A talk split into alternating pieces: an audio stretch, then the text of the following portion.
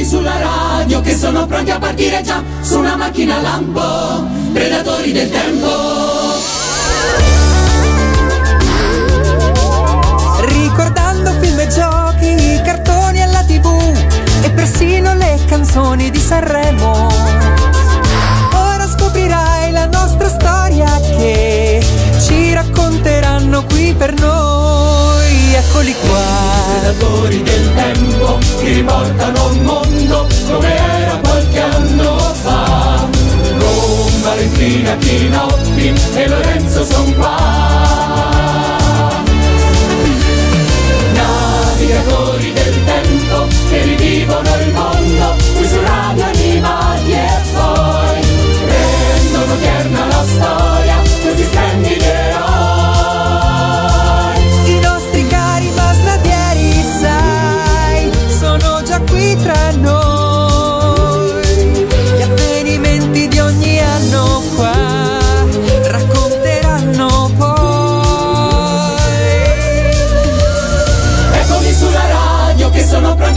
a partire già su una macchina lampo, predatori del tempo. Eccoli qua i predatori del tempo, ciao a tutti e benvenuti a questa nuova puntata in compagnia di Lorenzo, di... Valentina, ciao a tutti. E di Chinoppi, ciao a tutti, ben ritrovati. Siamo È passato so- un po' di tempo. Eh sì, siamo sopravvissuti a Lucca Comics e... insomma, Relativamente. Più, più o meno sopravvissuti o a meno, Lucca eh. Comics, diciamola così, e siamo qua per, eh, così, continuare il nostro viaggio spazio-tempo negli anni 90. Nella, eh, ormai abbiamo fatto il cosiddetto giro di boa degli anni 90, siamo nel 1998, ci siamo lasciati qualche settimana fa nel 1998 e da qui ripartiremo per il nostro eh, viaggio alla scoperta della musica, del cinema, della tv, dei cartoni, dei videogiochi, insomma tutto quello che in qualche modo ci ha fatto divertire e ci ha reso spensierati anche gli anni 90. Lo erano per voi spensierati gli anni 90? Ma sì, dai. Per te, Chinoppi? Io credo proprio di sì. Dai, sì, penso, penso Sì. proprio di sì, penso proprio di sì. Sì, sì, assolutamente. Quando è che sono diventati così vintage per voi gli anni 90? In realtà per me non lo sono. Sì. Valentina, tu, vi- tu hai, hai una concezione spazio-temporale. Per me gli anni Ricordiamo- 90, esatto. Esatto, ricordiamo che per, che per Valentina Evangelion, per dire, è una serie recente. ah, è vero, giusto. Serie nuova è diverso. Nuova, giusto. esatto. giusto, giusto, giusto, giusto. Per te, Kinoppi, invece, c'è stato un momento in cui hai sentito così che quegli anni 90 non erano più dietro l'angolo? Eh, sai che non te lo so dire. Io credo. eh, non lo so, non lo so, non lo so. Domanda difficilissima. No, ma gli anni davvero. 90 sono dietro l'angolo. Ma secondo Beh, col fatto, col fatto che non ci sono ancora, non c'è ancora stato un vero e proprio revival degli anni 90 come Esatto. c'è stato per gli anni 80, anche se c'è, più o meno eh? secondo me arrivato, c'è eh. in corso, eh? Eh, insomma, è più non- silente, ma c'è. Sì, non è a livello ancora degli anni 80. È quando, è quando c'è il revival che ti rendi conto eh, che, che un'era è già passata, è già passata il tempo, o quando ti guardi il- la, la carta d'identità, Eh, quando ti esatto. guardi allo specchio, esatto. Ma sai qual è secondo me il fatto? Che gli anni 90, cioè gli anni 80 sono finiti col botto. Gli anni 90 Ah, sì? in qualche modo, ma sì, perché cioè c'è stata effettivamente, io l'ho sentita molto la, la demarcazione fra anni 80 e anni 90. Invece secondo me gli anni 90 sono scivolati poi nel, nel decennio successivo, ma non c'è stato un vero e proprio momento in cui eh, hai potuto dire ok, basta, tutto quello che era anni 90 ormai è passato, siamo nel decennio successivo. Cioè, perlomeno è voluto più tempo per, per metabolizzare questo, questo cambiamento. Quindi, secondo me, ancora gli anni 90 sono dietro gli. Sono ancora dietro l'angolo. E E, vi stanno aspettando. e ci stanno aspettando. Fra le cose che sono partite nel 1998, tanto così per iniziare a instradarci nell'anno di cui vi parleremo anche in questa puntata eh, dei Predatori del Tempo, c'è una serie televisiva che ha debuttato su Rai 1 il 6 dicembre del 1998 ed è andata avanti, pensate un po', fino al 24 novembre del 2016, per Vedi. cui vedi, fino a qualche Sì. anno fa. Esatto, che no, secondo, secondo la Vale è nel futuro. Esatto. 2016. Io ancora non so come va a finire. La serie in questione era eh, eh, Un medico in famiglia, che è una serie televisiva italiana basata sul format della serie eh, TV spagnola eh, Medico de Famiglia, per cui insomma un titolo molto simile al nostro. Eh, l'avete mai vista? Sinceramente? Sì, certo. No. Tu, Chinoppi? Io sì, qualche puntata sì. Ma davvero? Lo davano, ma lo davano tipo nel fine settimana, no? Quando Secondo me può darsi fosse la domenica, ora dovrei rivedere il Eh. 6 dicembre, però potrebbe essere eh, stato programmato anche di domenica, questo sì, però in prima Sì. serata comunque, almeno Sì, nel primo esatto, passaggio televisivo. O può essere stato uno di quei, di quei programmi dove magari eri lì e lo guardavi in attesa che cominciassero le trasmissioni sportive quando all'epoca ancora mi interessavano. Ehm, sì, può essere una delle cose che ogni tanto ci scappava di... Io sinceramente per quel poco che l'ho vista la, la trovavo abbastanza innocua, devo dire. Non, eh, non mi pareva che fosse troppo... Che, che- che premesse l'acceleratore troppo sul... eh, non lo so, sul, sul paternalismo, sul, eh, eh, sul fare per forza la, la morale a ogni cosa. Ma non, so credo cosa ne infatti che fosse così, sai. Ma no, Anche fa- perché io penso che una- un programma che va avanti per tutto questo tempo deve essere un mix perfettamente azzeccato di tante, di tante cose, se no se c'è un lato eh, che diventa preponderante poi sarà anche quello che, che stanca. Quindi come io non l'ho mai visto se non qualche spezzone così in giro ogni tanto con, con la mia nonna, ma eh, da quello che, che- che posso capire ecco, era, era un- accontentava veramente un, un- largo, un largo pubblico, quindi poi è sempre questo il segreto del successo. Fra le curiosità che possiamo citare del medico in famiglia, una curiosità più prettamente tecnica, perché di fatto l'ultimo telefilm di Rai 1 ad essere stato girato in alcune delle sue stagioni in 4 terzi, per cui eh, questo va reso merito al medico in famiglia di aver così chiuso un formato televisivo. Quanto vi manca la TV quadrata? Valentina, secondo me a te manca il 4 A me terzi. manca, anche se in realtà prima di 30 secondi fa non ci avevo mai pensato, però in realtà sicuramente a me manca perché tutto ciò che, tutto ciò che non c'è più risveglia in me un, un senso di nostalgia molto romantico. Quindi anche la TV in 4 terzi ti manca.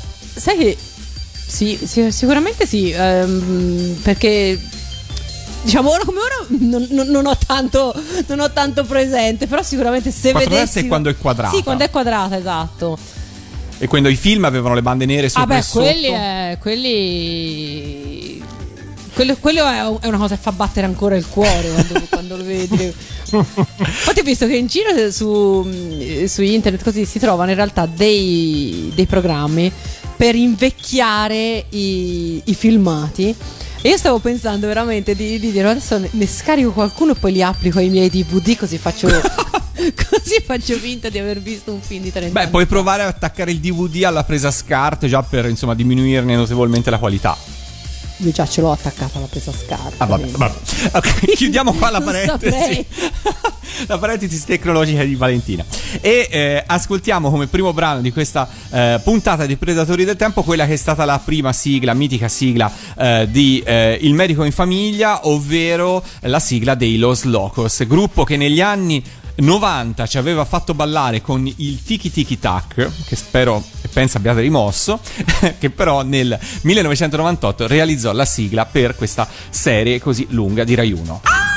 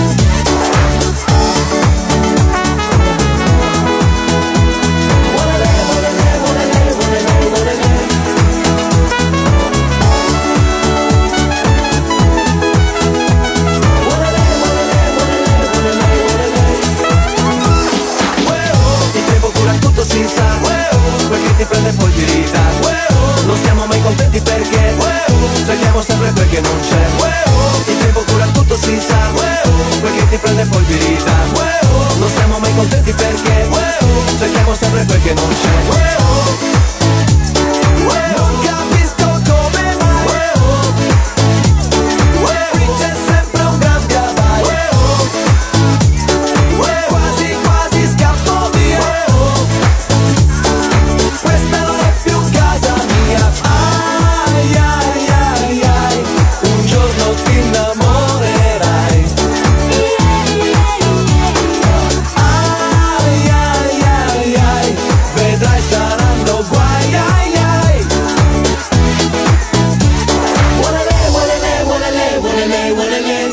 Los Locos, il medico in famiglia, Rai 1, la fiction che così è iniziata nel 1998, alla fine del 1998 e ci ha tenuto compagnia per tanti tanti tanti tanti anni.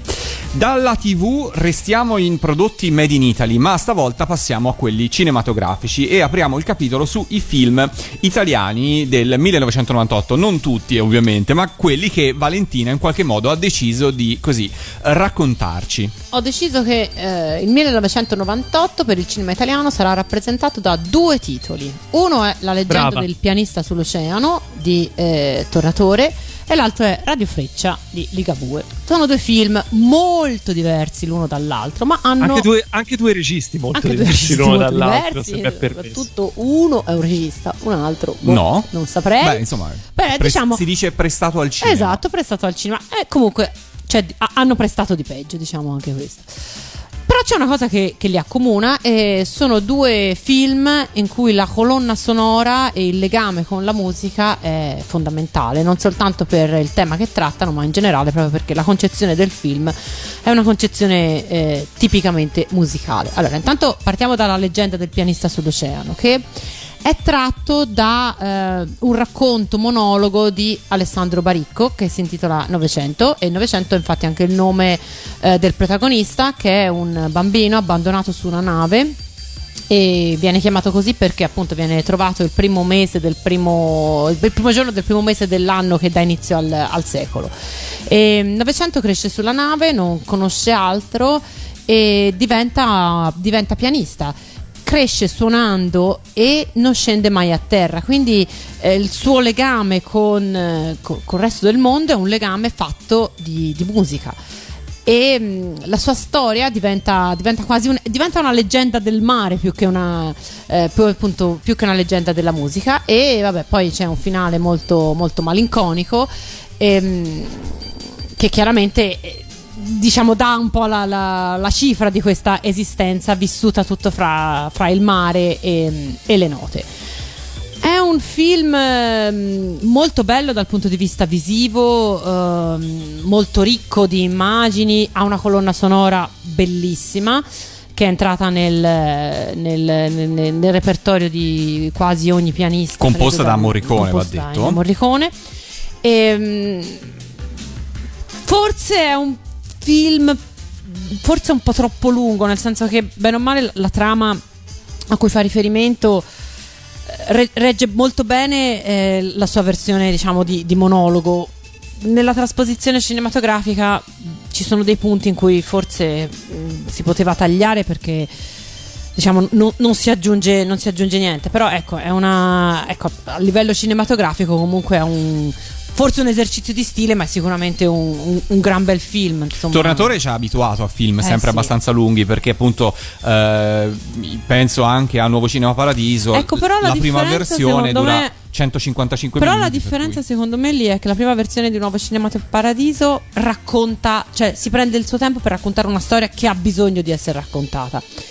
Qui in realtà tutto quello che c'è da raccontare è già stato raccontato, ci sono dei punti in cui l'impressione è quella di dire ok allunghiamo un po' il brodo per far vedere un certo tipo di scene però poi alla fine non, non, Diciamo, non è- si non ti sembra niente. così non sono funzionale. essenziali ecco esatto non, non sono scene funzionali comunque è un, gran, è un film da vedere ecco non, non è il mio preferito di, di Tornatore però insomma è sicuramente un film è un film da vedere. Si piange quanto il nuovo Cinema Paradiso? No, secondo Ok, me no. Almeno Ok. io non ho pianto quanto il nuovo cinema. Ah, anzi, ok. non No, ma il nuovo Cinema Paradiso è Il nuovo pianto. cinema Ah, ok. paradiso sì, tantissimo. Ok, perfetto. No, perché idea. l'ho rivisto recentemente in Blu-ray e avete una vite idea. tagliata, ecco, diciamo non così. avete idea. Io ho visto, poi ho visto la prima versione, eh, quella lunga, quindi non, cioè, Eh, anche in Blu-ray uscì la, sono uscita la solo, versione cioè, lunga. alla fine credo di essere stata veramente un, sai i- il pathos ecco uguale quindi sì comunque no quindi si piange molto meno voi l'avete visto la leggenda del pianista sull'oceano No, questo no. Chinoppi Qualche pezzetto quando io ricordo averlo visto sicuramente eh, in tv al pomeriggio nel fine settimana. Però non tutto, credo. strana collocazione per un film film di questo genere, tipo. Però ci sta, ci sta. E da, E invece- e da un film appunto come ehm, il film di Tornatore, Leggenda sul pianista all'oceano, con la colonna sonora di Ennio, Ennio Morricone, che fra l'altro si aggiudicò anche un Golden Globe eh, per appunto per, per- eh. per questo. Ehm, passiamo a un altro film che in qualche modo con la musica ha a che vedere. Passiamo infatti a Radio Freccia, che è il film di esordio del regista di Luciano Ligabue, che racconta una storia di nostalgia, perché racconta, è ambientata negli anni 70, e racconta la storia di un gruppo di ragazzi che mette su una, una radio libera. eh, a cui dà il nome di, un- di uno, dei, de- insomma, di uno, di uno dei, loro, dei loro amici. È un film piccolo perché Posso dire una comunque- cosa? Sì. Cioè, poteva tecnicamente essere anche il nome di radio animati, no? Sì, Beh, certo. Eh, cioè, salutiamo il nostro Freccia. Siamo Vero. Freccia. Ehm, beh, però dai, fra Fre- fra- il nostro Freccia è un po' diverso eh, dal Freccia del, del film. Ehm, Vabbè, però comunque suona meglio di, di Radio Matteo. Per dire, salutiamo anche Matteo. esatto. Ehm, comunque diciamo... Avrei un claim per Radio Matteo, ma non lo dico. Non lo diciamo.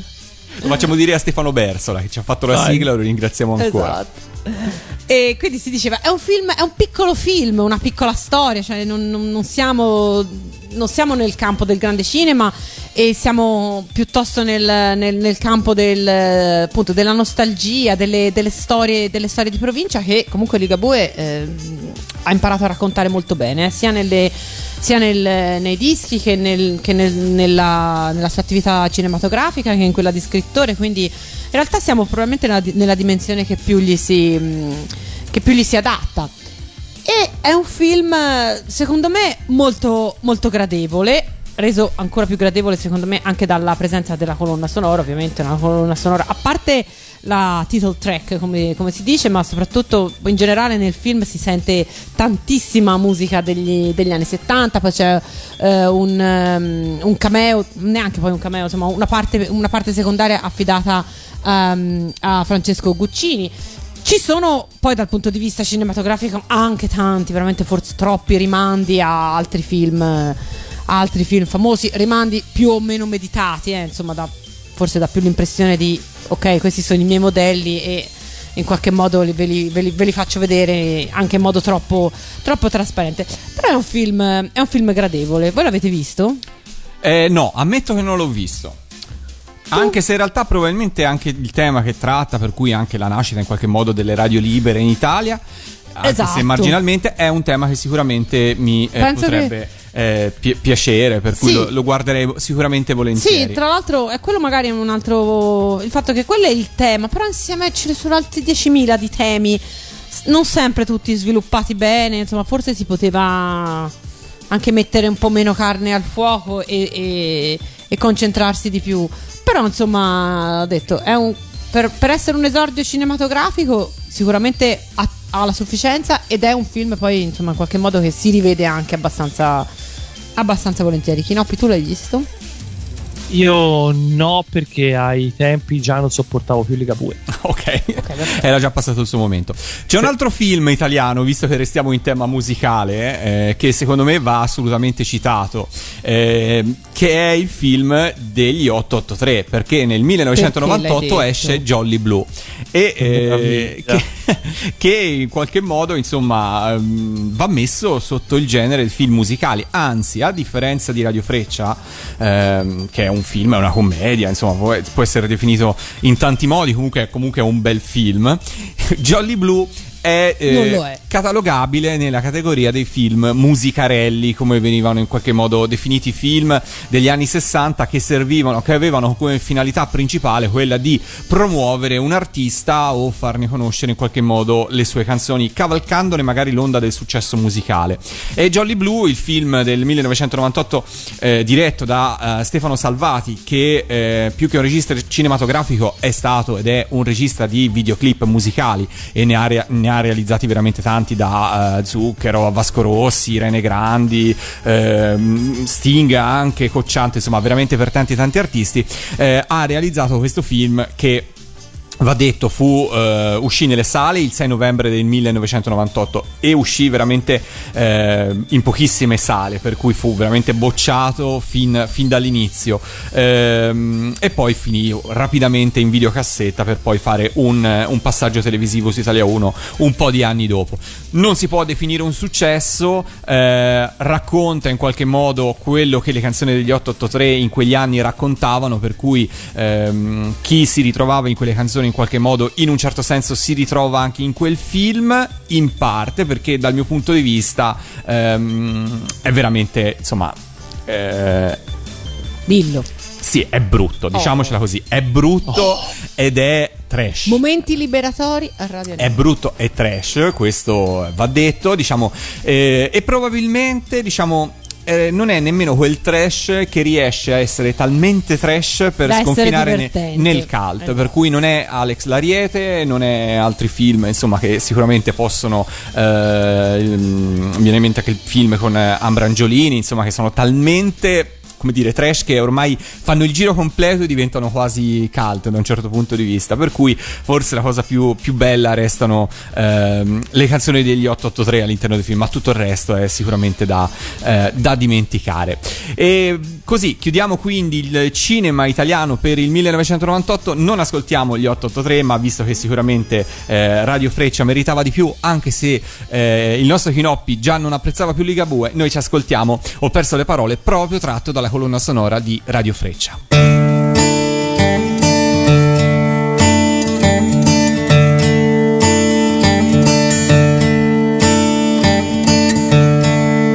ho perso le parole, eppure ce le avevo qua un attimo fa. Dovevo dire cose, cose che sai che ti dovevo, che ti dovrei. Ho perso le parole.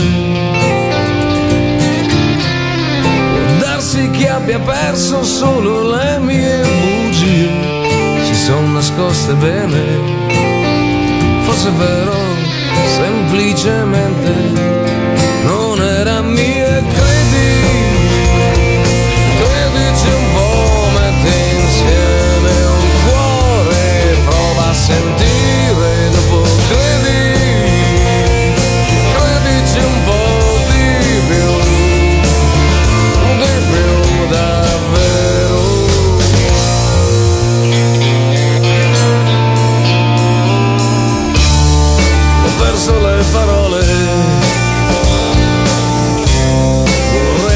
ti bastasse solo quello che ho.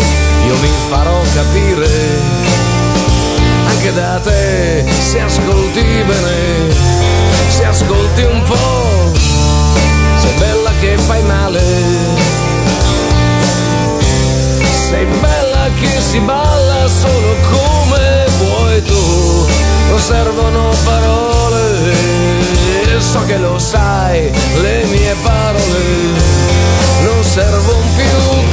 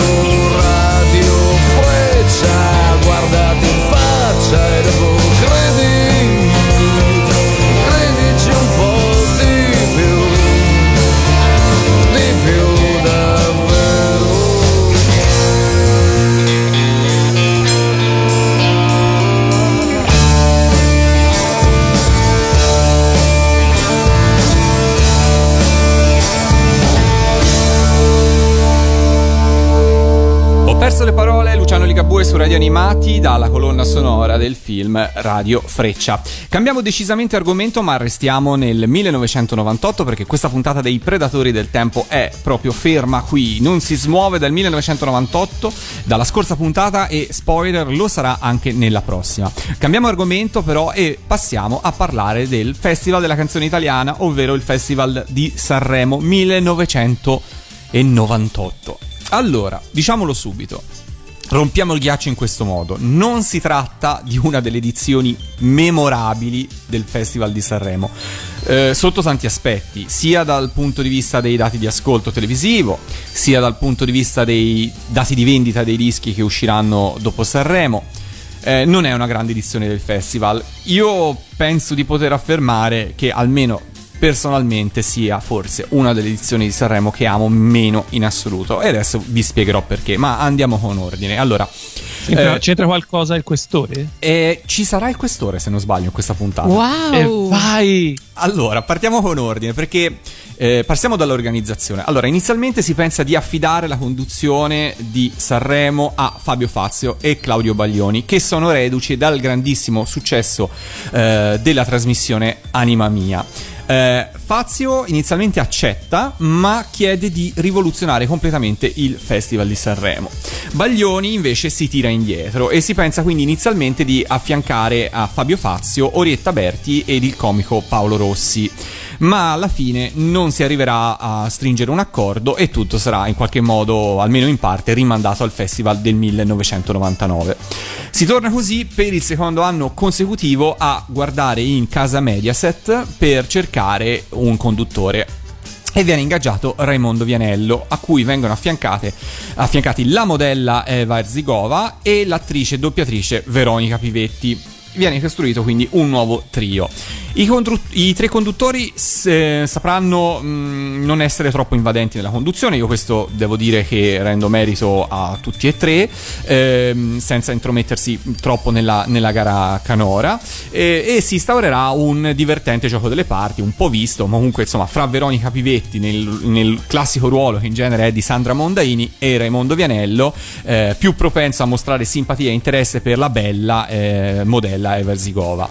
Dal punto di vista della gara e del regolamento restano le due classiche categorie di campioni di giovani, ma con un'importante differenza che poi vedremo andrà in qualche modo a influenzare queste edizioni, i risultati di queste edizioni, ovvero che i primi tre classificati tra i giovani nella finale del venerdì hanno diritto di gareggiare insieme ai big e contendersi la vittoria anche della categoria di big il giorno seguente. Per cui tu potevi entrare a Sanremo, eh, diciamo, fra le categorie giovani come anche perfetto sconosciuto e arrivare a vincere eh, non solo la categoria giovani ma anche la categoria dei big e questo vedremo appunto che, che cosa comporterà il dopo festival è condotto da Piero Chiembretti insieme a Nino D'Angelo con ospiti fissi Toto Cutugno e il il giornalista Gianluca Nicoletti e lo scrittore Aldo Busi. E questo diciamo è un po' il quadro generale di questo Sanremo. Eh, la sigla di Sanremo di quest'anno ehm, possiamo così mm, non ascoltarla, eh, ma invece visto che in questo Sanremo c'era la simpatica e brava Veronica Pivetti, e visto che lei in qualche modo veniva sempre bistrattata un po' da Raimondo Vianello, io direi di fare un salto indietro nel tempo e ricordarcela come voce della mitica sigla di Danguard e io qui vedo Valentina che sicuramente sarà contenta e approverà questa scelta Approvo sempre. e poi ci troveremo così a districare i misteri e le curiosità di Sanremo 1998.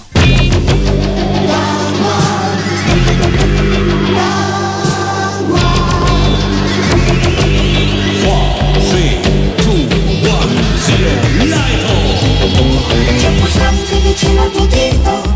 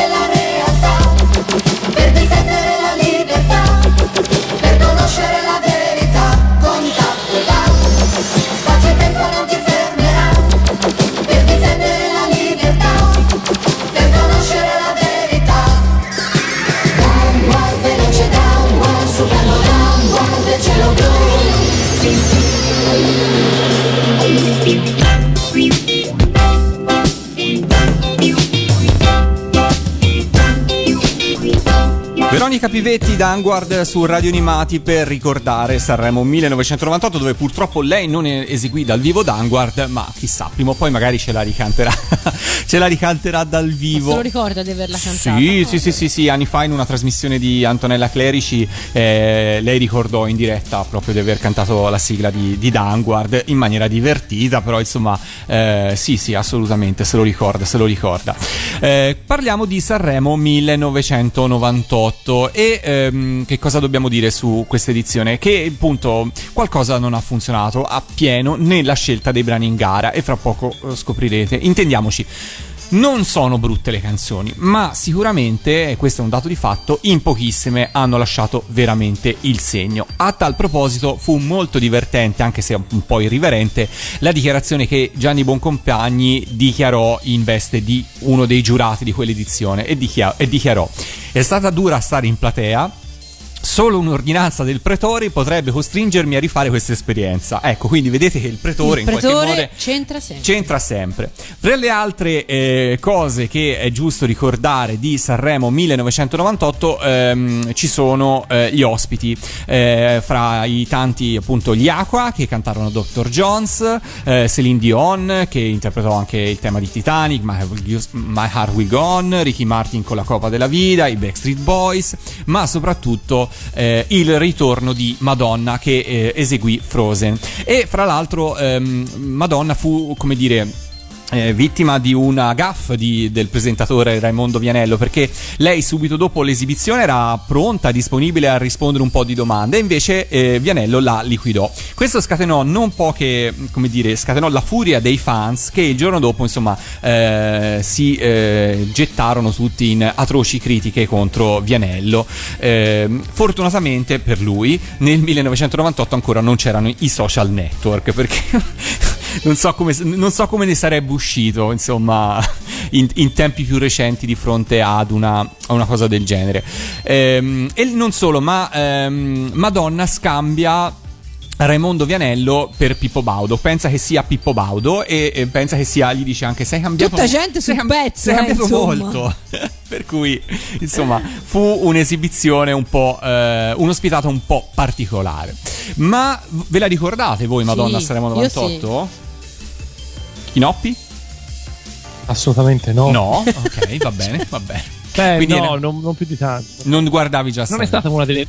Non è stata una delle edizioni che ho seguito di Sanremo. Eh, ma eh, no- non solo tu, non solo tu.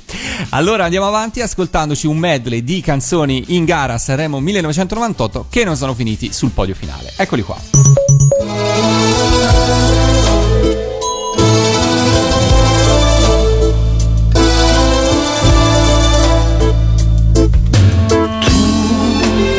dormi e sogna così, dormi che sono sveglio, quello che vuoi. Dormi e sogna così, tutto il sonno che manca, sogna meglio che puoi. Luce che purifichi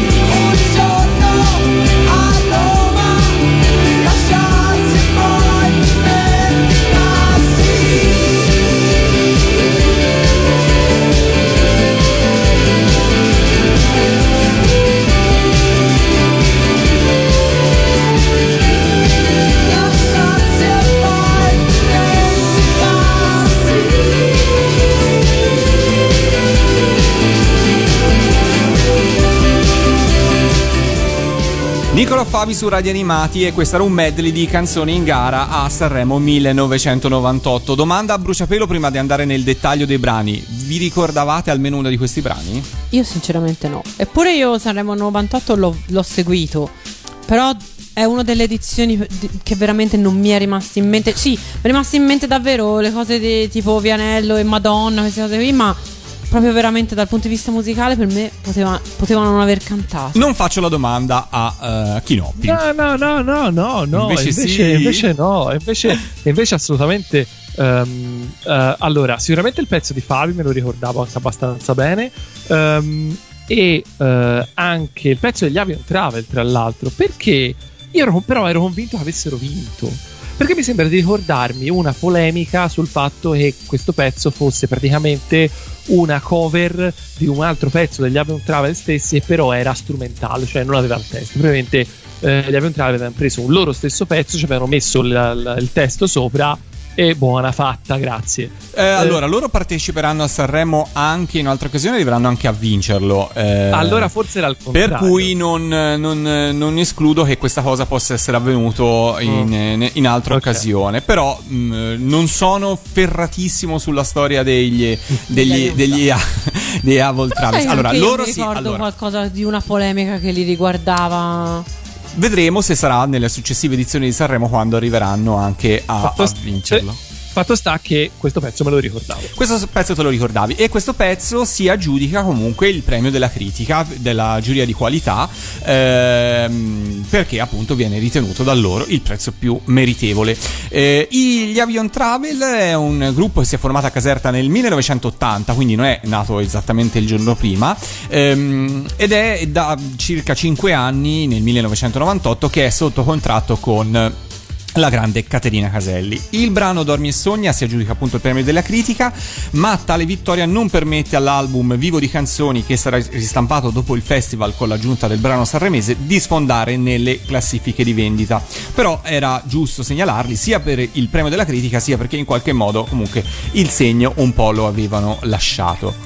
Subito dopo di loro abbiamo sentito Mango e Zenima con il brano Luce. Eh, conoscete Zenima? Chi? Eh, esatto, ma questa stessa cosa l'ha detta anche Mango quando la casa discografica gli ha chiesto, non so quanto gentilmente, sostanzialmente, di, fare, di andare a Sanremo e duettare. Eh, facciamo Facciamo... alla, alla proposta lui ha risposto mango per idea, poi ci ha ripensato. Diciamo che eh, Mango nel- sta attraversando gli anni 90 con grandi successi e, mm, ed affinando insomma in qualche modo eh, la, la sua, la sua carriera dopo anni di, di gavetta nel decennio precedente. 500.000 copie per l'album Sirtaki del 1990 trainato dal singolo Nella mia città, la collaborazione con Mogol per il singolo Che Medi- posso dire che è una bellissima canzone. È, è tutto bello quel disco, francamente. L'album Sirtaki è bellissimo, sì, sì, così come è bella anche in fondo la canzone Mediterraneo del 1992 Anche. eh, con eh, Mogol e poi la collaborazione con Pasquale Panella del 1994 per il brano Giulietta. Al Festival di Sanremo 98 eh, Manco arriva appunto con Zenima, eh, artista di cui poi si perdono fra l'altro rapidamente anche le tracce. Ehm, e il brano Luce tuttavia va detto che ehm, fu uno dei pochi singoli a raggiungere, affacciarsi nella top 20 dei singoli più venduti eh, finito il festival, per cui insomma eh, fu comunque un, un risultato. Ultimo brano dei tre che abbiamo sentito per questa edizione di Sanremo è quello di Niccolò Fabi, Lasciarsi un giorno a Roma, probabilmente dei tre il, quello che, come appunto ricordava Chinoppi prima, più degli altri è rimasto, eh, sicuramente anche perché Niccolò Fabi è, è comunque un grande cantautore ehm, ed è forse anche in qualche modo uno, uno dei vincitori morali di questo festival. Eh, anche lui è reduce da due singoli di buon successo dal primo album, eh, Dica e Capelli, che era stato presentato al precedente festival di Sanremo. Per quanto riguarda l'album Il giardiniere, ehm, conterrà poi diversi, diversi brani con diverse sfumature sicuramente eh, il singolo Lasciarsi un giorno a Roma ha, eh, ha lasciato il segno. Ehm, e si distacca un po' se vogliamo anche dalla leggerezza no, dei, primi pe- dei, dei- dei primi successi da Dica a Capelli L'album, ristampato dopo Sanremo con l'aggiunta del brano, anche in questo caso arriverà fino alla posizione numero 15 della classifica di vendita e sarà supportato durante l'estate da un pezzo che a me piace tantissimo in duetto con Max Gazzè, Vento d'estate, e questo ce lo ricorderemo tutti per la partecipazione a Festival Bar 1998. Chiudiamo eh, Sanremo per quanto riguarda i brani che non hanno vinto o comunque non hanno vinto il podio finale e adesso ascoltiamoci però ovviamente quelli che sono stati invece i tre brani che si sono classificati terzi, secondi e primo posto. Scrivo da una camera nella semioscurità. Da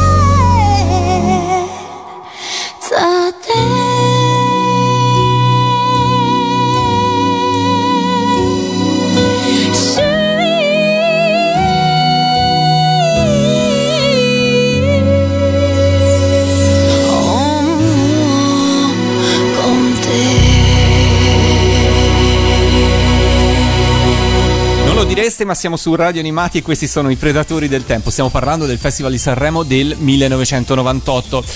Eh, qualcuna di queste canzoni vi ha risvegliato la memoria? Ma io mi ricordavo quella di Antonella Ruggero, ma. cioè, memoria in realtà anche quella della Minetti, poi alla fine la, la- la conosciamo, però francamente. la- Ok. Il mio cuore batte per ben altro. eh. Ok, va bene. Ehm, chi no? Per Ben Affleck. Per Ben Ben Affleck, Affleck, il certo. tuo cuore batte per Ben Affleck. Sì, infatti, ricordiamo, l'avevo sbagliato per un altro, l'altra volta, però. Andiamo con ordine. Allora, terza classificata mh, al Sanremo del 1998 è Lisa all'anagrafe Annalisa Panetta, calabresi di origine. Posso sia- dire chi Perché io di questa non ho Eh, memoria. beh, di lei si perderanno rapidamente le tracce, anche se eh, recentemente è apparsa eh, in tv. Eh, comunque, diciamo che eh, si è aggiudicata il secondo posto a Sanremo Giovani nel Sanremo del 97 e grazie a questo piazzamento può partecipare al Festival di Sanremo 1998.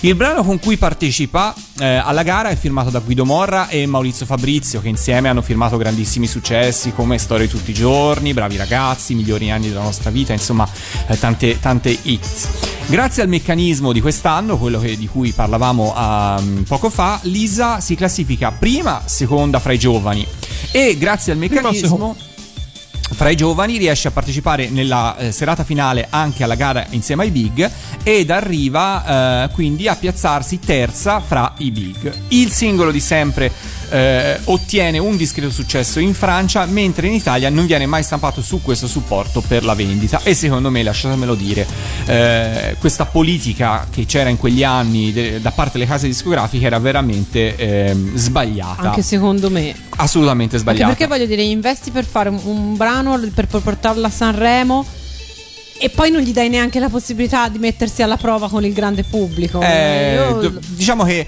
questo molto- obbligo di acquistare gli album ehm, forzatamente per poter ottenere una canzone oggi è, è più che anacronistico. Pagare 10.000 lire, che può essere in qualche modo oggi sarebbe un po' come pagarlo 10 euro. Un CD singolo, spesso con un brano solo, era veramente sproporzionato. Eh, per cui, vabbè, chi, come dire, no? Il, non non viene il detto, però insomma, se lo sono E cercato. non stiamo parlando di mille anni fa, eh. No, infatti. che stiamo parlando di ieri. Infatti, infatti. Eh, secondo posto per Sanremo 98 invece per Antonella Ruggero. Eccola qua la mia canzone preferita di questo festival di Sanremo. Stiamo parlando ovviamente della ex voce dei Mattia Bazar, gruppo che Antonella ha abbandonato quasi dieci anni prima, nel 1989 per l'esattezza.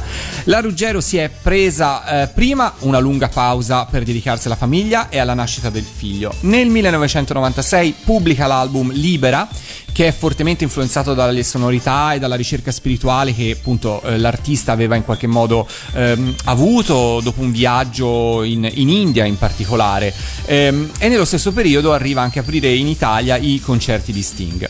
Amore lontanissimo è scritta con eh, suo marito Roberto Colombo, compositore, produttore discografico, PFM, De André, eh, Antonacci, Celentano, insomma, eh, tanti, ehm, tanti artisti di, di- di un certo calibro, no? Eh, però eh, noi lo vogliamo ricordare soprattutto per eh, essere stato l'autore di questa sigla qua.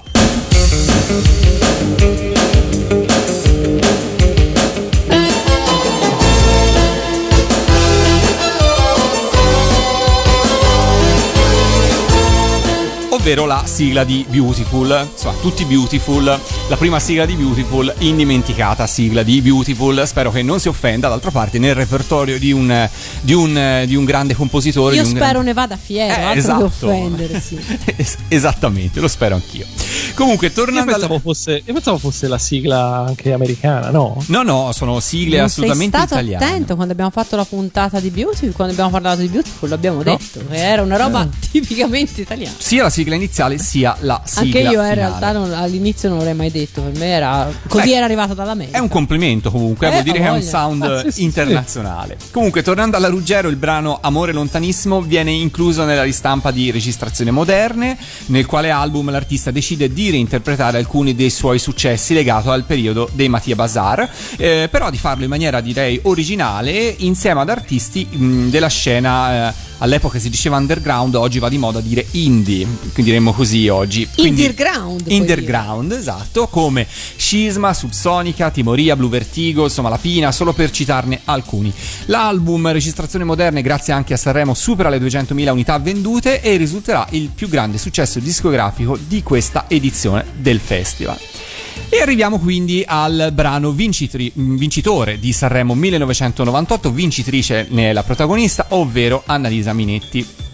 E così succede che a sorpresa il Festival di Sanremo 98 permette ad una esordiente di vincere eh, Sanremo Giovani 97, di vincere Sanremo fra le nuove proposte nel 1998 e sul finale di vincere anche la categoria Big. Sostanzialmente sbanca. sbanca tutto quello che c'era da vincere, diciamo in qualche modo lo vince. Ehm, e questo è un risultato... Anche altri concorsi canori in giro per l'Italia. In realtà, no, in questo momento no. Comunque, diciamo, eh, questo è un risultato inequivocabile per Annalisa Minetti. Allora, eh, è un po' difficile parlarne perché, allora, furono dette cose molto cattive sul suo conto, in particolare al dopo festival. Che sinceramente non vale neanche la pena eh, di ripetere. Annalisa ha saputo nel corso degli anni dimostrarsi di essere una ragazza dalle mille risorse. Arriva, si classifica settima Miss Italia nel 1997, nel 2013 arriva a giudicarsi la medaglia d'oro ai campionati del mondo di atletica leggera paraolimpica, ehm, stabilendo addirittura dei record del campionato. Lavorerà per il cinema e la TV, dimostrando veramente di essere veramente molto Ah, versatile. è una tipa tosta, eh? questo Assolutamente. assolutamente Però negare. io voglio onestà eh, intellettuale e mio parere. Quindi parlando di musica, però. Mi sentirei personalmente un po' ipocrita eh, qua oggi affermare che per la vittoria di Sanremo 1998 non ci sia stato un po' di coinvolgimento emotivo fra le giurie del festival perché eh, legando in qualche modo ehm, lo stato di salute che già nel 1998 aveva reso la cantante lombarda quasi del tutto cieca. E personalmente io sono, come dire, e questo è un parere mio personale, ritengo che la commiserazione sia una delle peggiori forme di discriminazione. Sono Quindi, d'accordo. detto questo, va anche però detto che senza te o con te resta una bella classica canzone italiana melodica, eh, scritta da un grande della musica italiana, un amico anche di Radio Animati, ovvero Massimo Luca. Sì, lo stesso Massimo Luca che ha scritto anche Goldrake, per cui eh, è giusto ricordarlo anche per le sue sigle, ehm, che non fa fatica a restare in testa anche al primo ascolto. Diciamo che mm, è una canzone che probabilmente se fosse uscita qualche anno prima ehm, avrebbe avuto gli stessi risultati e sarebbe stato forse anche un po' più in linea con il tempo. Per cui è ehm, una canzone che lascia una vittoria così un po' opaca, senza slanci, grandi slanci di cambiamento, senza slanci di vendite, perché poi alla fin fine eh, Annalisa Minetti non arriverà esattamente a vendere tantissimo successivamente dopo il festival e si fatica a trovare altri successi discografici da parte sua. Per cui, ehm, pur con tutta la, come dire, la. mm, riconoscere l'essere una donna tosta, dalle mille capacità, una bella donna, avere anche una bella voce se vogliamo, però personalmente senza te o con te non resta una di quelle canzoni che insomma così porterò nel mio cuore, ecco diciamolo così, e credo che un po' il- anche la sua vita personale abbia ingiustamente condizionato, ha ingiustamente anche per lei condizionato il risultato del festival. Pareri? Sono perfettamente d'accordo. A parte il fatto che secondo me è proprio una canzone. Cioè, è nata vecchia. Eh sì, Eh, cioè, io, io ricordo quando l'ho sentita. Io sai, sentendo tutto per radio, per me anche tutto l'apparato che ci poteva essere dietro mi, mi sfuggiva un po', lo scoprivo poi magari a posteriore, però io ricordo il primo. Il primo. eh, come tipo, la prima sensazione a sentire questa canzone fu. Cioè, proprio della serie. No, siamo rimasti indietro. non- Secondo me non doveva vincere Sanremo, ma non. Cioè, Diciamo che- una canzone che non, non- Sì, era vecchia, cioè poteva stare al Sanremo dieci anni prima. Ecco, diciamo questo, che quella formula di Sanremo, la, Sanre- la formula di Sanremo 98 non sarà più replicata e quindi forse diciamo un motivo ci sarà. Anche se poi vedremo, o meglio, non vedremo perché ci fermeremo prima, però allora possiamo dirlo che nella storia di Sanremo ci saranno poi tante altre occasioni in cui il festival in qualche modo dovrà pagare pegno per modificare il regolamento a seguito di sbagli fatti in edizioni prima. Eh, si conclude così Sanremo 1998, però diciamo così, anche per far pace un po' con Massimo Luca, che magari all'ascolto si risente un po' di questa nostra critica a questa noi gli sua canzone, bene, noi gli però. vogliamo bene e lo celebriamo con eh, la sua Goldrake nella versione di Alessio Caraturo che sarà realizzata mh, nel 2004, noi non ci arriveremo con i- a, a parlarne con la nostra trasmissione, per cui cogliamo l'occasione per ascoltarcela eh, qua, anche se siamo nel 1998. Vai contro i mostri lanciati da Vega. Vai che il tuo cuore nessuno lo piega. E io sto tranquillo se ci sei tu. Mille armi tu hai, non arrenderti mai perché il bene tu sei, sei con noi.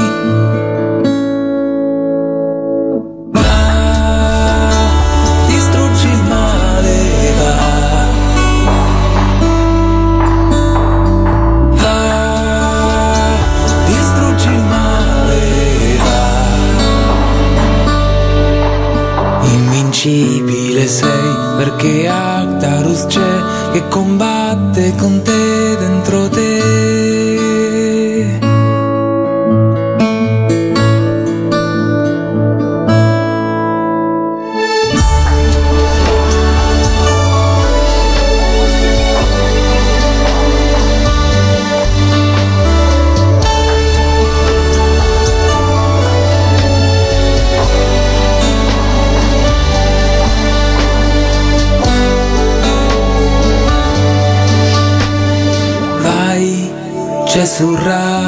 Flotta di Vega.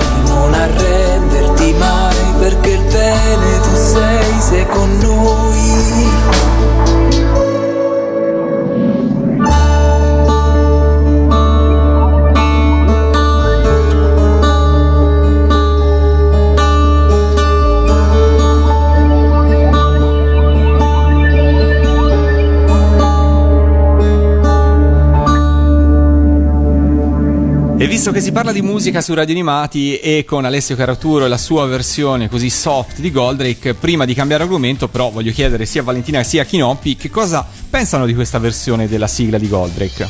Allora, io ti posso dire questo. Quando la sentì la prima volta fu un colpo al cuore. Toccò Anche perché fu passata in corde. radio. Esatto, e io lì l'ho sentita per la prima volta. Toccò tutte le mie corde di sensibilità e quindi altro che Cinema Paradiso. però, però, c'è un però. Ha sdoganato l'idea di prendere un- una, una sigla e trasformarla da pezzo fighissimo a lagna. Perché poi dopo, dopo questa ne sono venute fuori non so quante altre in cui Sì? sì. Tipo? Tipo? Eh, tipo per esempio una delle ultime versioni di, di Jig, eh, cosa che è stata fatta quella per il film ehm, Volevo essere Jig Robot, come si chiama? Ah. Quella. È una- e a, a Sanremo, la- se non l'anno scorso, due anni Sì, fa, i- ne sono venute, è venuta fuori un'altra. No, ma in cioè- realtà fu fatto da eh, gli Zero Assoluto una versione molto simile a quella di Caraturo cioè, di Goldrake. della serie. Sempre sono, della stessa sono, sigla. sono, sono canzoni che devono, che devono pompare, non, non- non- necessariamente farti venire il, il cosiddetto latte ai ginocchi, però questa non la tocchiamo. Ok. Per te Chinoppi? Eh, io ricordo che eh, di aver accolto questo pezzo con un misto di, eh, di- di tripudio e preoccupazione, nel senso che ehm, era un periodo in cui ancora certe cose non erano state sdoganate. Diciamo che tutto il recupero un po' di quello che era l'immaginario legato ai cartoni animati degli anni eh, 70, 80, ma anche 90, quindi l- l- anche il recupero di Cristina D'Avena stessa, se vogliamo, non era ancora iniziato, Beh, o sbaglio? No, secondo me era iniziata Beh, come. eh, secondo no, me no, no, la canzone no. di Caraturo è proprio il segno Allora, che era iniziata No, è, alzo- è precursore assoluto. Ah, Caraturo. ah, anche- no, anche c'era stata me. Anima Mia, cioè aveva- c'era già stato È Gli- diverso. Gli argini erano già stati rotti. Ah, al- alzo la mano, alzo la mano e dico la mia. Cioè, io distinguerei due, due fasi. Allora, una è la fase di memorabilia, nel senso che ricordo un periodo precedente e dico cavolo quanto era figo. E lì ci sta Anima Mia, i cialtroni, le cartoon cover band. Quando E la però, generazione che li ha vissuti, la generazione che li ha vissuti, in qualche modo li riscopre e li vive. Un conto. Però scusa un attimo, scusa un attimo Lorenzo. Anima Mia era estremamente eh, autocontenuto ed autoreferenziale. Cioè, Anima Mia, quello che faceva non usciva da Anima Mia. Era una, tra- cosa- era una trasmissione che parlava alla stessa generazione che aveva vissuto Esatto. quegli anni. E questo ed era, molto dire. fine, ed era molto fine a se stessa. Esattamente. comunque la cosa, la cosa delle sigle era un appendice, perché Sì, alla fine era poi Anima Mia. d'accordo. par- esa- cioè, non era. Esattamente. non era esatta- eh, anzi, anche loro ne parlavano spesso e volentieri delle sigle cartoni animati, le facevano un po' così, però. Eh, non erano esattamente trattati come, come Esatto, è quello che voglio dire io. Oh. Poi la, ter- la seconda fase invece è quando invece ci si accorge che le sigle dei cartoni animati sono delle belle canzoni e che o che in ogni caso hanno alle spalle un interprete o degli autori che hanno giustamente diritto di essere in qualche modo omaggiati e rispettati per la loro carriera per quanto hanno fatto. E secondo me io condivido con Kinoppi questa versione di, di Goldrake che in qualche modo fu il primo accenno di questo cambiamento e poi io metterei sullo stesso piano la partecipazione di Cristina D'Avena al Festival di Sanremo come ospite e anche il successo di, du- di due ma avverrà quasi dieci anni dopo per Esatto. cui insomma eh, passerà del tempo però ecco sono due, due fasi Quasi diverse 20 anni dopo. quasi Diciamo- 20 anni dopo sì. Diciamo che, diciamo che comunque stiamo parlando di un periodo in cui tutta questa cosa che ora ci sembra abbastanza normale, cioè basta vedere Luca Comics e queste cose che, che sono insomma Luca Comics è diventato un fenomeno incredibile eh, ed è il fenomeno di punta di un certo tipo di, pop, di cultura pop eh, famosa che fa eh, 250.000 biglietti l'anno. Nel 2004 ne faceva decisamente molti meno. Sì sì indubbiamente. Per cui stiamo parlando di una cosa che è decisamente va. E tornando al, al mio, al mio approccio, è stato da un lato contento perché comunque eh, viene ri- eh, risollevato qualcosa che era. eh, che stava cominciando ad esserci perché insomma i cialtroni non erano tantissimo che, che noi in quanto gruppo di amici diciamo andavamo in giro a vederli eh, era più o meno quel periodo lì in que- che anno erano le sigle 3 Eh, 2003 2003? Eh, non, non- lo ricordo No, al non- volo. non mi non, mi fate date, no esatto, esatto cioè- però insomma Però io sono parlando- abbastanza sicura che il primo concerto dei Cialtroni io di averlo eh, visto nel 99, quindi sì Ah, sì sì anch'io. Quindi- prima sì sì erano ancora anni 90 però insomma Quindi- diciamo, diciamo che gli anni 90 non sono mai finiti, sono, sono intorno a noi. diciamo che comunque il- la, la botta grossa del- del- delle, delle cover band arriverà molto dopo. Uh, quindi più o meno in periodo caraturo, anche qualche tempo dopo il, il- picco assoluto. assolutamente Per cui, per cui e anche appunto eh, contentezza, ma anche preoccupazione perché, come sempre, quando una cosa che è tua e la senti tua viene poi inizia a essere proposta Diventa gran di un caraturo qualsiasi. beh, si imbastardisce gioco forza. E Mhm. quindi il mio, il mio pensiero era quanto questa cosa che a me piace tantissimo verrà imbastardita. E in realtà, poi alla fine il, tempo ci ha dimostrato che eh, questa di caratura è stato più o meno un episodio eh, quasi isolato e che. Eh, dato c'è stata appunto tutta una riscoperta di qualsiasi cosa faccia parte di, di- di un potenziale immaginario pop eh, di, di qualsivoglia anno dagli 80 in avanti ora è diventato religione per cui tutto è bellissimo quindi ben venga E da Caraturo e da Goldrake continuiamo a parlare di animazione, ma in realtà di cinema di animazione, ed è quello che il 1998 ci ha regalato, a partire da un film. È italiano, È Valentina? italiano. Parliamo della Gabbianella e il gatto. Parliamo della Gabbianella e il gatto, eh, appunto un film di mm, Enzo Dalò, il suo secondo film, che racconta una storia tratta da un eh, racconto, da un romanzo breve di eh, Luis Sepulveda. Siamo, siamo su, su piani alti.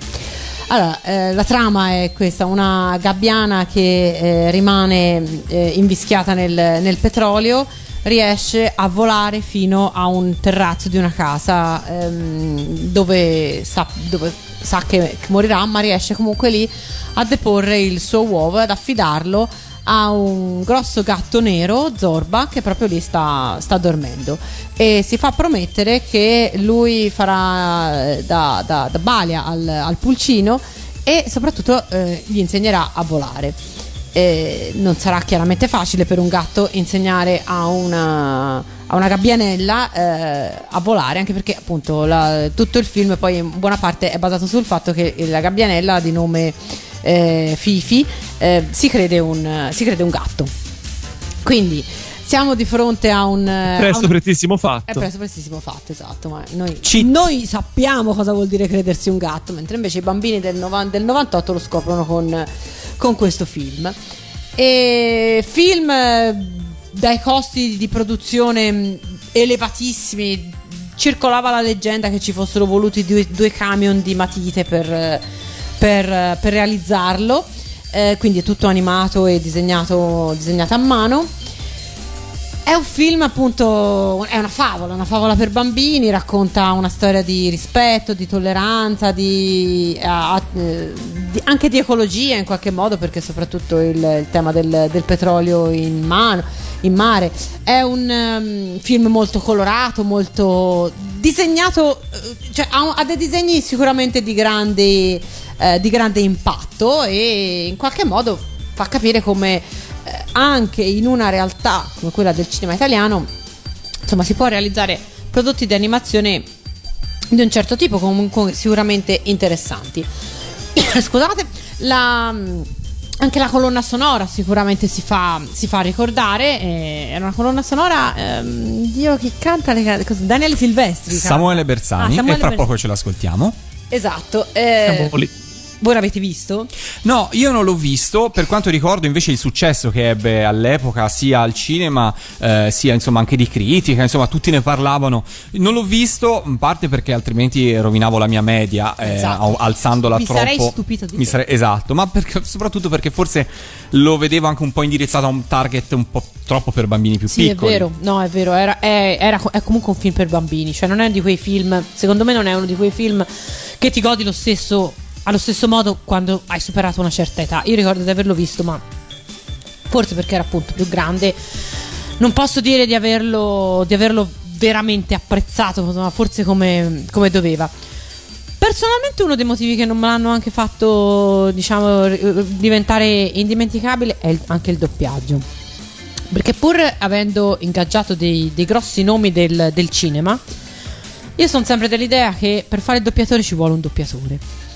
E quindi sì, c'era Verdone, c'era un albanese, c'era oh, Mel Baruffo, che ora come ora non saprei dirvi chi fosse, però... Era quella che faceva la trasmissione con Ah, Rispoli. eh, con Rispoli, esatto, sì.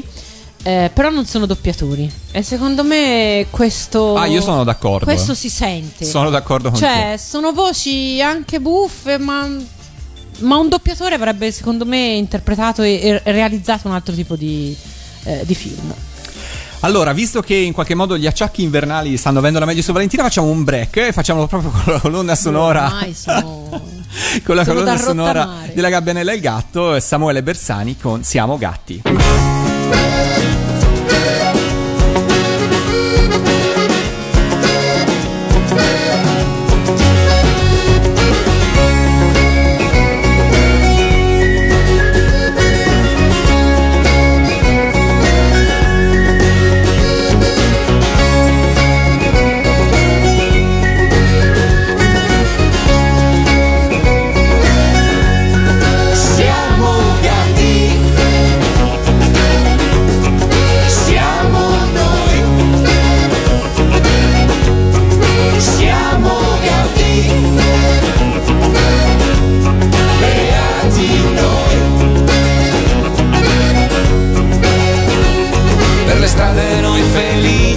Incontriamo i nostri amici come va?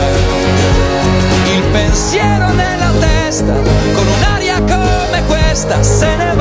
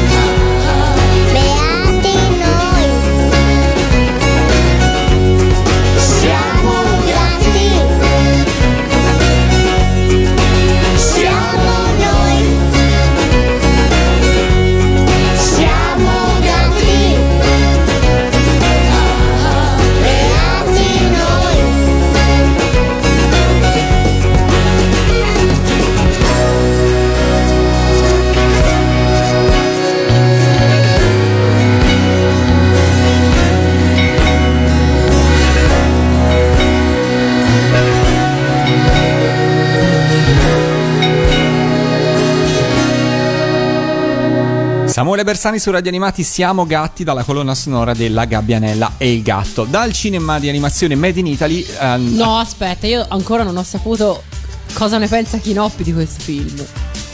E io lo Ah. devo sapere. Allora, io nel 1998 ero già entrato in, in- in trip totale per tutto quello che riguardava l'animazione a 360 gradi e quindi mi cercavo nei limiti del possibile di vedere tutto, di informarmi su tutto, di, di farmi un'opinione ragionata su tutto. Eh, La Gabriella del Gatto è stato uno di, forse il film che mi ha eh, fatto capire che eh, non dovevo assolutamente fidarmi della critica italiana per quello che riguarda i film d'animazione Ma italiani. davvero?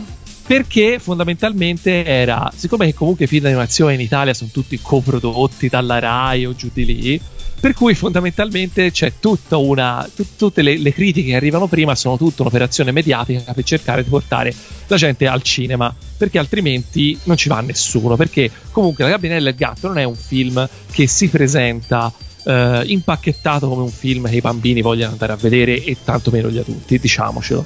Eh, quindi tutto questo gran gridare al capolavoro probabilmente mi ha fatto apprezzare il film anche meno di quello che poi è il suo valore. Che alla fine La Gabbianella del Gatto è un filmino innocuo ma non brutto. Cioè, per, per quello che è il suo target, eh, il film è anche, è anche carino. Ora devo dire che non ricordo esattamente bene i dettagli. La- l'animazione certamente non era all'avanguardia, come già cose che cominciavano ad arrivare dal Giappone in quegli anni, o che insomma arrivavano se sapevi dove andare a trovarle.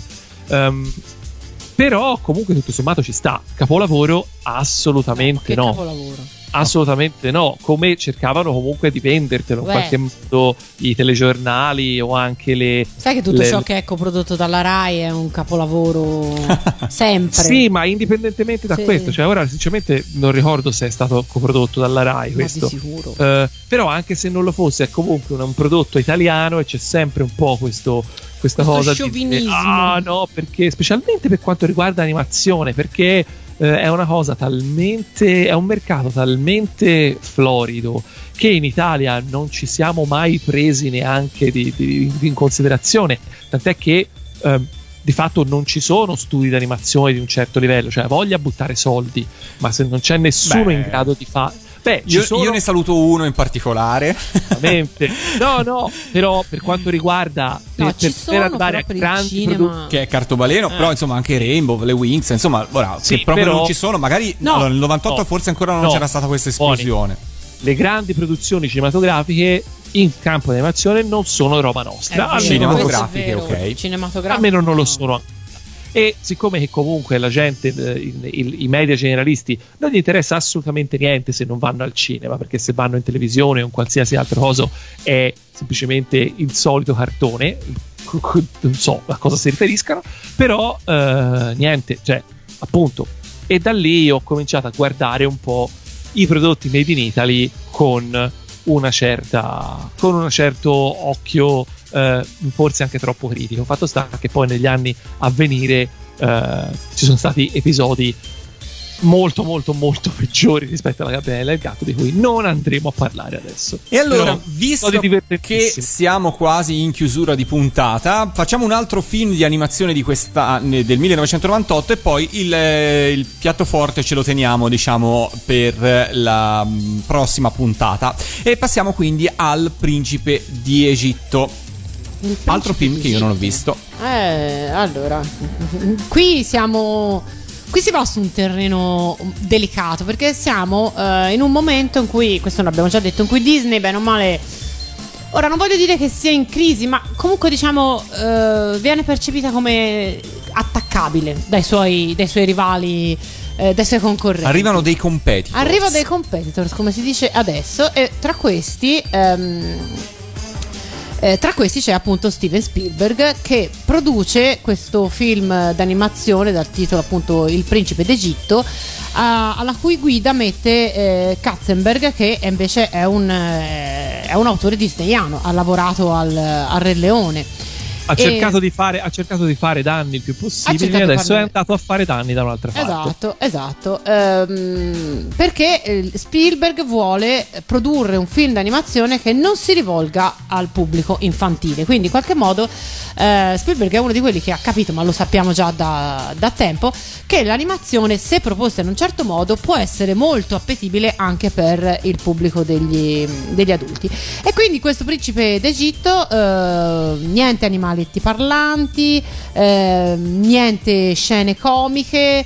ehm, si parla di una storia della Bibbia, niente, niente meno che, e piuttosto si guarda ai grandi colossal come per esempio eh, Lawrence d'Arabia, comunque i Dieci Comandamenti, quei- quelli che sono poi i film che hanno fatto la storia del, del cinema, quantomeno di un certo, di un certo tipo di, di cinema.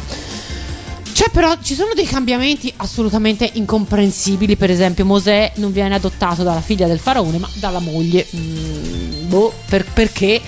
Non, eh, non ho idea. Eh, probabilmente perché così Mosè in questo modo può, può diventare fratello del, del faraone e quindi fare la tipica, la tipica scena della lotta de- de- de- del confronto fra, fra fratelli che fa molto cinema, fa molto cinema hollywoodiano, ma in realtà boh, con la storia originale eh, c'entra, c'entra veramente poco.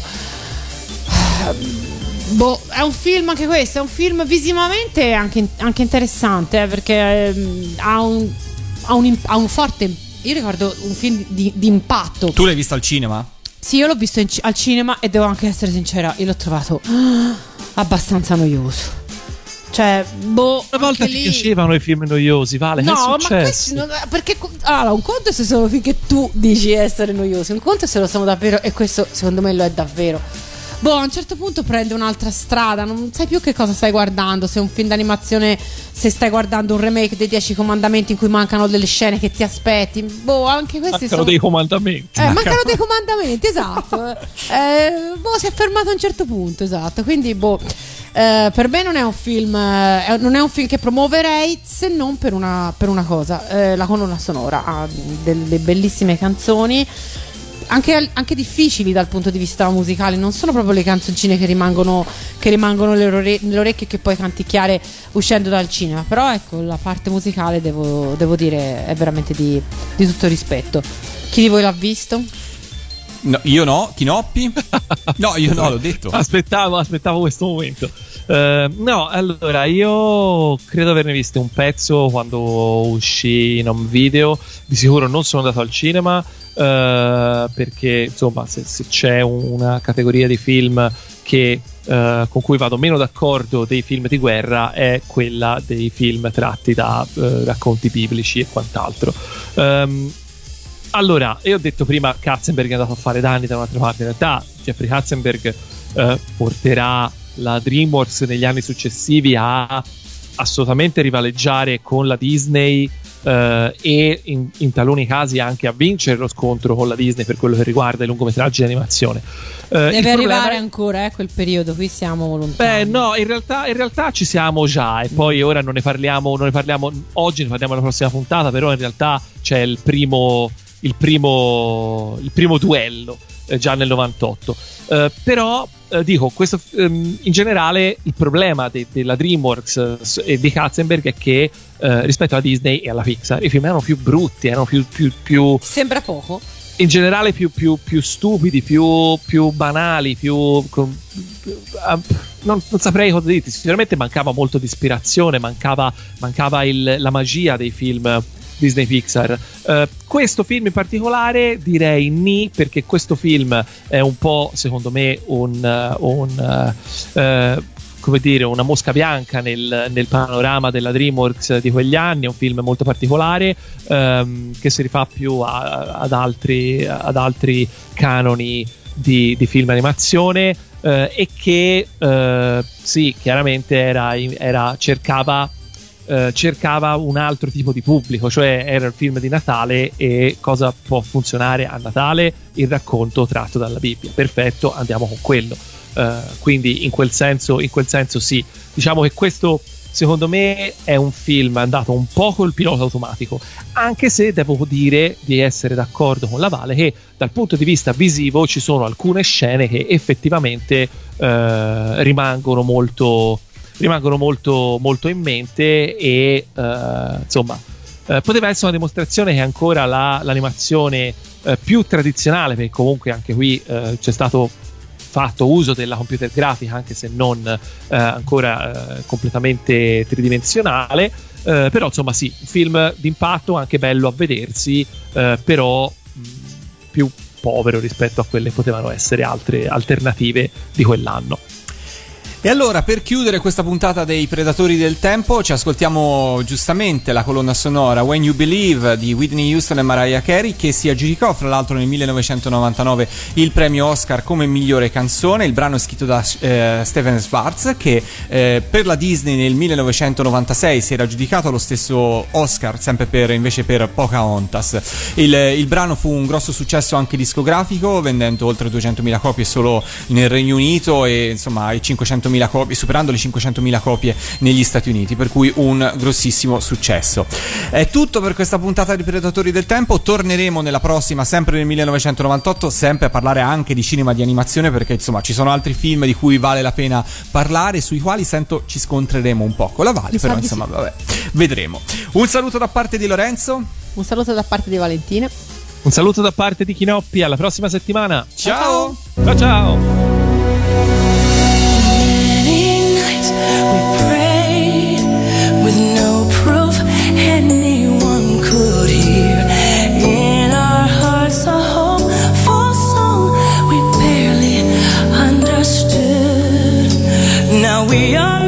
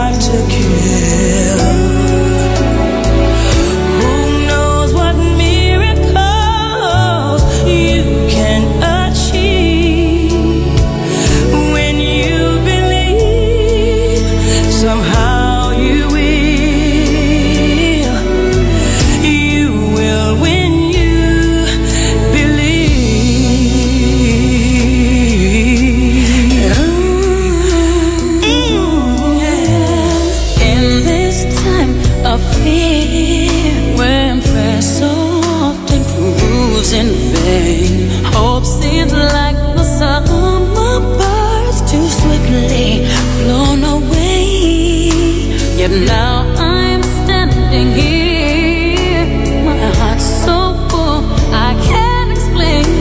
Seeking faith and.